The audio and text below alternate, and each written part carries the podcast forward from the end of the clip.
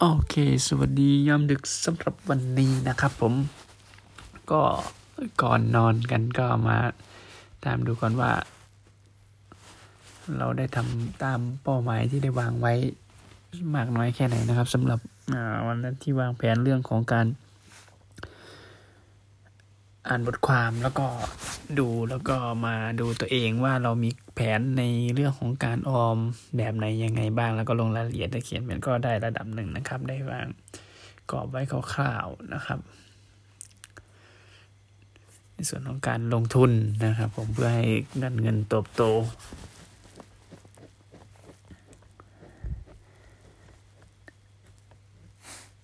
นี้เราก็จะมาพูด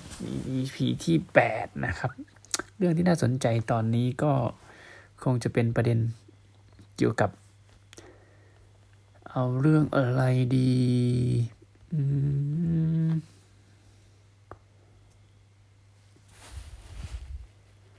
เรื่องที่เขาติดอันดับวันก่อนดีกว่าที่เพจนี้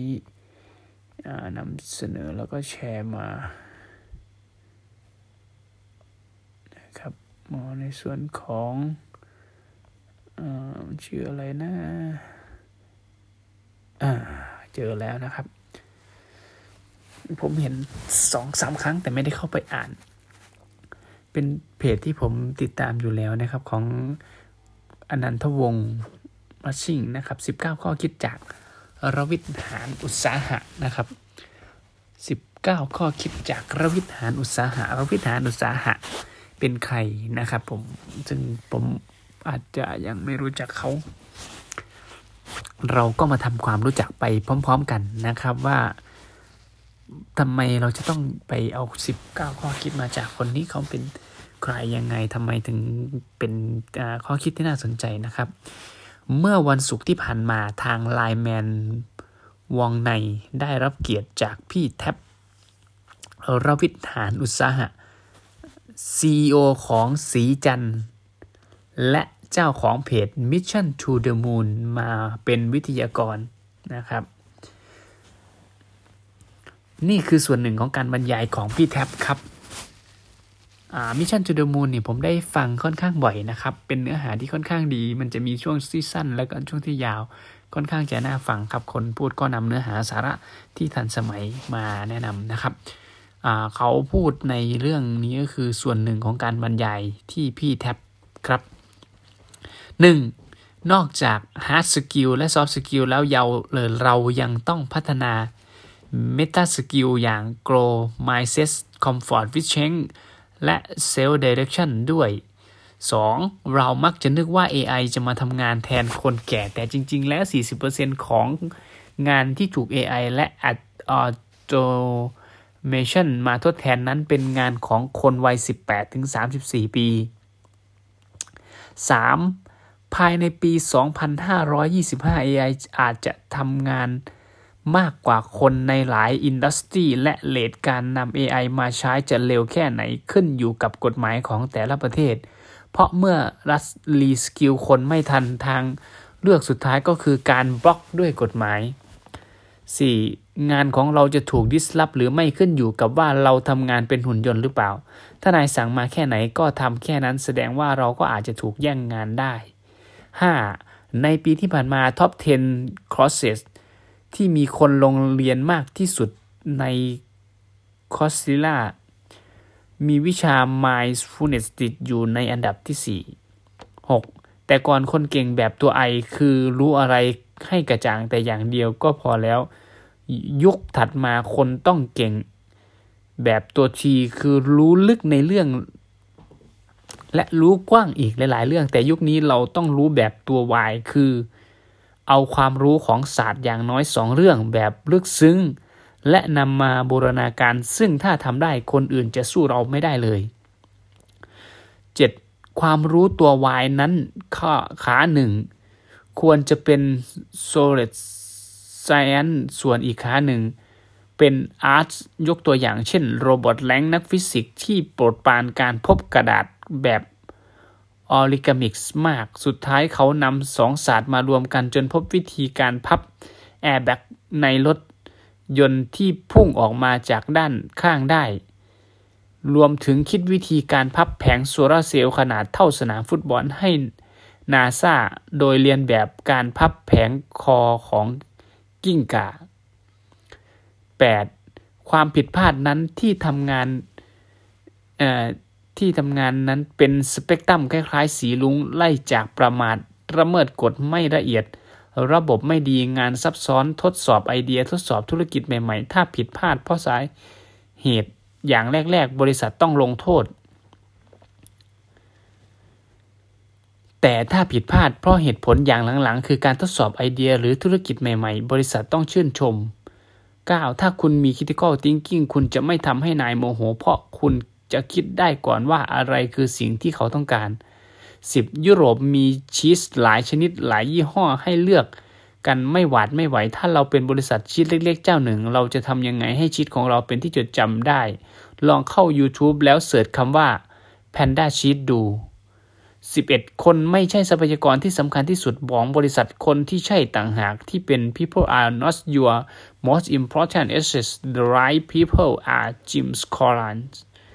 12. การคิดแบบ first principle thinking ทำให้อีลอนมัสสามารถผลิตแบตเตอรี่รถยนต์ที่เคยมีต้นทุน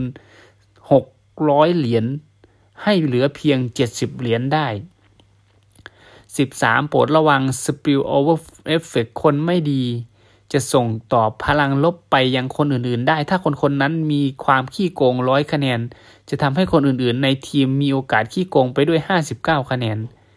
14. ถ้ายืนคนละฝั่งคนหนึ่งจะเห็นเลข 6 และอีกคนจะเห็นเลข 9 ซึ่งก็ถูกทั้งคู่ 15. learning pyramid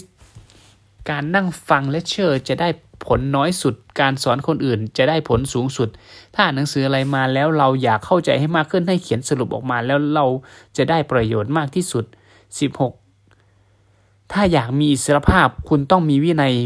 วินัยทางการเงินจะทำให้คุณมีอิสรภาพทางการเงิน ถ้าอยากมีอิสรภาพในการเคลื่อนไหวร่างกาย ตอนแก่คุณต้องมีวินัยในการออกกำลังกายเสียแต่วันนี้ 17. การเก็บเงินนั้นจำนวนเงินที่เก็บไม่สำคัญเท่ากับความสม่ำเสมอในการเก็บ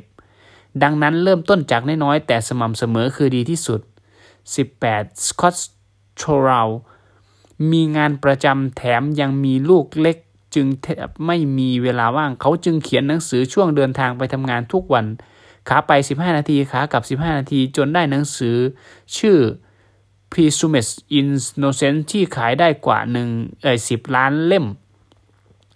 19 Podcast ที่พี่แท็บฟังประจำคือ Business War How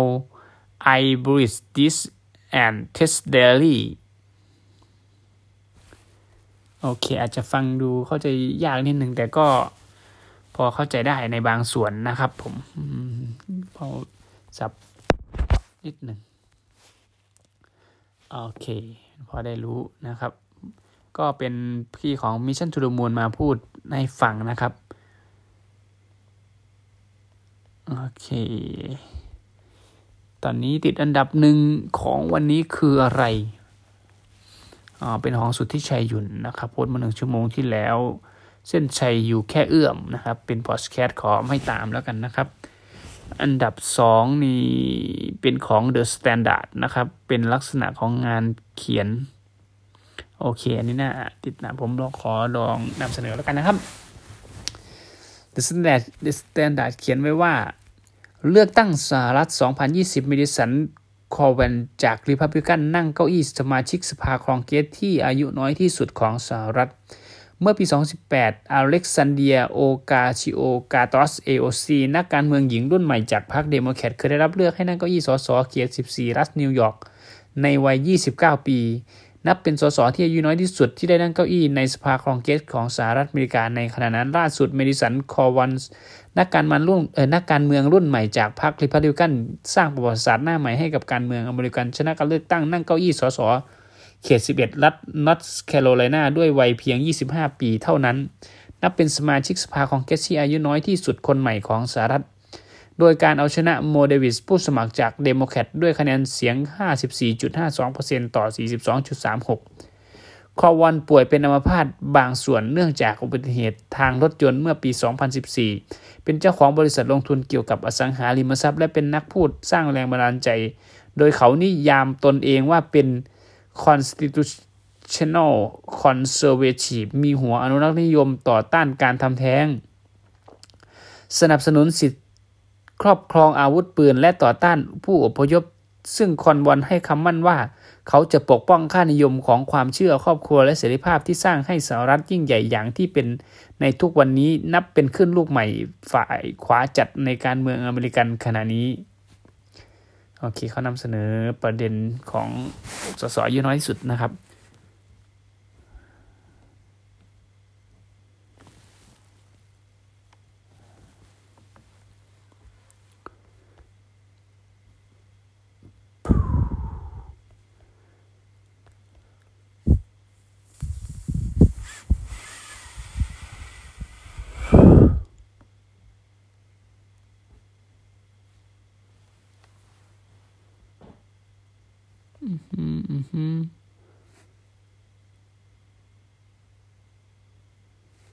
โอเคลองอ่านดูดิอ๋ออันนี้มันเป็นบูธตัวนี้ บูธขอข้ามไปก่อนแล้วกันนะครับอ่า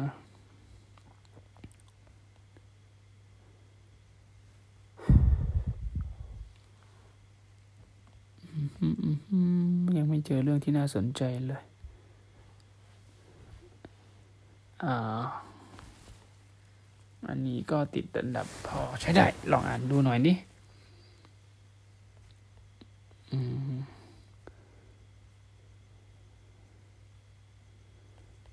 อันนี้ก็ไม่น่าตอบตอบแปลกจดใจเท่าไหร่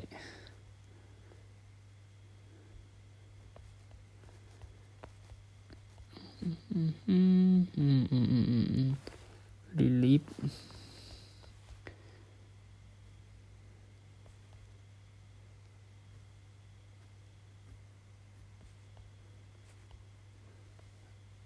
โอเค มันมีผลยังไงลองดูลงทุนแมนอธิบายให้ฟังหน่อยนะครับ วันนี้ลงทุนแมนมาอัปเดตตลาดหุ้นไทย บวก 36 จุด ต้อนรับโจไบเดนว่าที่ประธานาธิบดีคนใหม่ของสหรัฐ วันนี้ตลาดหุ้นไทยบวก 36 จุดคิดเป็น 3%เมื่อเทียบกับวันก่อนหน้า ทั้งนี้ตลาดหุ้นทั่วโลกปรับตัวขึ้นไปในทิศทางเดียวกัน ตลาดหุ้นสหรัฐ S&P 500บวก2.2%ตลาดฮ่องกงบวก3.2%ญี่ปุ่นบวก1.7%ตลาดสิงคโปร์บวก3.5%ซึ่งคาดการว่าเมื่อโจไบเดนก้าวเข้ามาเป็นประธานาธิบดีสหรัฐอเมริกาเขาจะมีนโยบายที่เป็นมิตรกับต่างประเทศมากขึ้น และ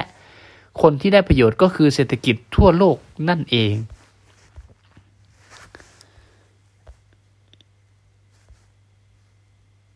อ่าเพิ่มเติมอีกนิดนึงของใครเนี่ย ฐานเศรษฐกิจเขียนไว้ว่า เปิดนโยบายโจไบเดนว่าที่ประธานาธิบดีคนที่ 46 ของอผลการเลือกตั้งสหรัฐอเมริกา แม้ผลการเลือกตั้งจะยังว่าไม่ประกาศเป็นทางการ แต่ด้วยคะแนนคณะผู้เลือกตั้ง electoral vote ที่โจไบเดนชนะในรัฐมิชิแกนและวิสคอนซินซึ่งเคยเป็นรัฐที่ทรัมป์ได้รับชัยชนะในศึกเลือกตั้งปี 2559 นั้นทำให้นายโจไบเดนมีคะแนน คณะผู้เลือกตั้งสหรัฐที่ electoral vote เพิ่มขึ้นเป็น 264 คะแนนแซงหน้าทรัมป์ซึ่งมีคะแนน 214 คะแนน โดยนายไบเดนต้องการอีกแค่ 6 คะแนนเท่านั้น ก็จะได้คะแนนเกินกลึ่งหนึ่งหรือ 270 คะแนนจากทั้งหมด 538 คะแนน เพื่อชนะการเลือกตั้งในครั้งนี้ มาดูกันว่านโยบายว่าที่ประธานาธิบดีสหรัฐคนที่ 46 โจไบเดนเคยประกาศไว้มีอะไรบ้าง นโยบายด้านเศรษฐกิจไบเดนประกาศบนเวทีหาเสียงว่าหากได้เป็นประธานาธิบดี ในด้านภาษีจะเก็บเพิ่มภาษีนิติบุคคลจาก 21%เป็น 28%และขึ้นภาษีเงินได้บุคคลธรรมดาอัตราสูงสุดเป็น 39.6%จากอัตราปัจจุบันที่ 37%นอกจากนี้จะเก็บภาษีกำไรส่วนต่างจากการลงทุน Capital Gain Tax ในอัตราเดียวกับภาษีเงินได้บุคคลธรรมดาสำหรับ ผู้มีรายได้เกิน 1 ล้านดอลลาร์สหรัฐต่อปี เพื่อเพิ่มรายได้เข้าคลัง ด้วยความที่เชื่อมั่นในนโยบายด้านการค้าเสรีไบเดนให้คำมั่นว่าหากเขาได้เป็นประธานาธิบดีสหรัฐจะผลักดันการใช้แนวทางการเจรจาผ่านองค์กรการค้า เพื่อรักษาผลประโยชน์ของสหรัฐไม่ให้เสียเปรียบกับคู่เจรจา นอกจากนี้เขายังเสนอขึ้นอัตราค่าแรงเป็น 15 ดอลลาร์ต่อชั่วโมง นโยบายเศรษฐกิจในภาพใหญ่ของไบเดนมีชื่อว่า Buy Americans เป็นโครงการมูลค่า 7 แสนล้านดอลลาร์สหรัฐ โดยเขาวางแผนใช้เงิน 4 แสนล้านดอลลาร์กระตุ้นเศรษฐกิจโดยตรงผ่านการลงทุน ก่อสร้างโครงสร้างสาธารณูปโภค พื้นฐานลงทุนกับเทคโนโลยีสมัยใหม่อย่างเทคโนโลยีการสื่อสารแบบ 5G ยานยนต์ไฟฟ้าพลังงานสะอาดและปัญญาประดิษฐ์ พื่อพัฒนาอุตสาหกรรมและกระตุ้นให้เกิดการจ้างงานที่มีค่าตอบแทนสูงในอุตสาหกรรมดังที่กล่าวมาข้างต้น นโยบายด้านการต่างประเทศไบเดนมองว่าการใช้นโยบายแข็งก้าวกับประเทศคู่ค้าทำให้สหรัฐอเมริกาถูกโดดเดี่ยว และสูญเสียสถานะการเป็นผู้นำในระระบบการค้าเสรี นั่นก็เปิดโอกาสให้จีนเข้ามามีบทบาทโดดเด่นแทนที่ไบเดนชูนโยบายที่สหรัฐต้องมีบทบาทผู้นำในการรักษาสันติภาพของโลกพร้อมๆ ไปกับการรักษาผลประโยชน์ของสหรัฐเอง บนเวทีหาเสียงไบเดนให้คำมั่นว่าเขาจะเพิ่มงบประมาณความช่วยเหลือทางด้านเศรษฐกิจและด้านการทหารให้กับชาติพันธมิตรของสหรัฐนโยบายด้านสีผิวความเหลื่อมล้ำการเหยียดเชื้อชาติไปเดนเลือกที่จะยืนหยัดอยู่เคียงข้าง กลุ่มผู้ประท้วงต่อต้านการเหยียดสีผิวเขาต้องการหยิบยื่นความยุติธรรมให้กับคนผิวสี โดยเสนอนโยบายแก้ไขปัญหา หลายอย่างที่มักจะเกี่ยวข้องกับเนื่องกับ คนผิวสีและชวนกลุ่มน้อย เช่นเรื่องของคดีอาญานโยบายให้ถือว่าผู้เสพติดเป็นผู้ป่วยไม่ใช่อาชญากร ลดบทลงโทษของการมียาเสพติดในครอบครอง และเสนอให้มีระบบประกันตัวระหว่างสู้คดีโดยไม่ต้องใช้เงินสด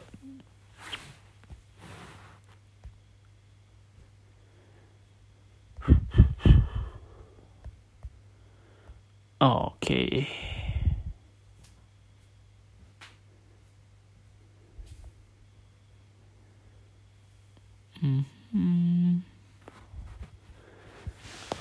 คุณหมอสายดักไบเดนอาจจะชนะ แต่ทำก็จะไม่ยอมแพ้ เพราะรัฐที่ยังนับคะแนนอยู่แล้วยังไม่ขาดเช่นเนวาดานับไปได้ 75%และไบเดนอยู่นำอยู่แต่นำอยู่เพียง 8,000 กว่าเสียงเท่านั้น อีก 25%น่าจะเป็นตัวตัดสินว่าไบเดนจะชนะรัฐนี้ไหม แต่กันนั้นไม่ได้แปลว่าทำจะยอมแพ้ เพราะตั้งแต่ก่อนเลือกตั้งเขาก็เคยบอกว่าเขามีสองแบบคือชนะกับไม่แพ้ รวมถึงโพสต์ทวิตเตอร์เมื่อวานก็เริ่มสอเขาว่าทำไม่ยอมง่าย ๆ แน่นอน โดยเฉพาะมิชิแกนและวิสคอนซินที่ตอนแรกทรัมป์นำแล้วกลับเกมพลิก จึงทวิตว่าให้เลิกนับคะแนนได้แล้ว โดยฟ้องไปที่ Supreme Court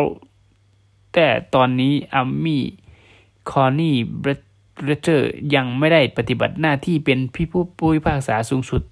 คำขอนี้ได้ตกลงตกลงไปและศาลตัดสินให้นับคะแนนต่อ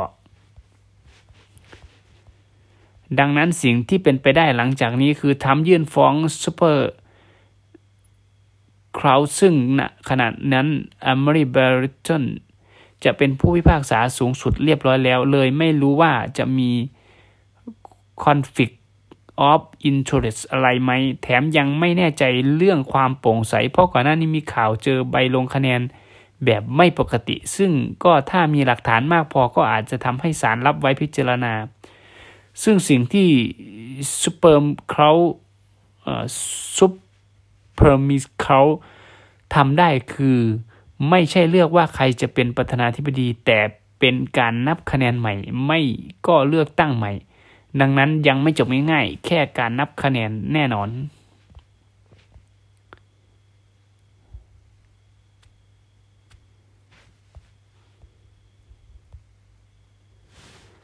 ก็วิเคราะห์ไปอีกมุมหนึ่งนะครับผม โอเค วันนี้ก็พอแค่นี้ก่อนนะครับ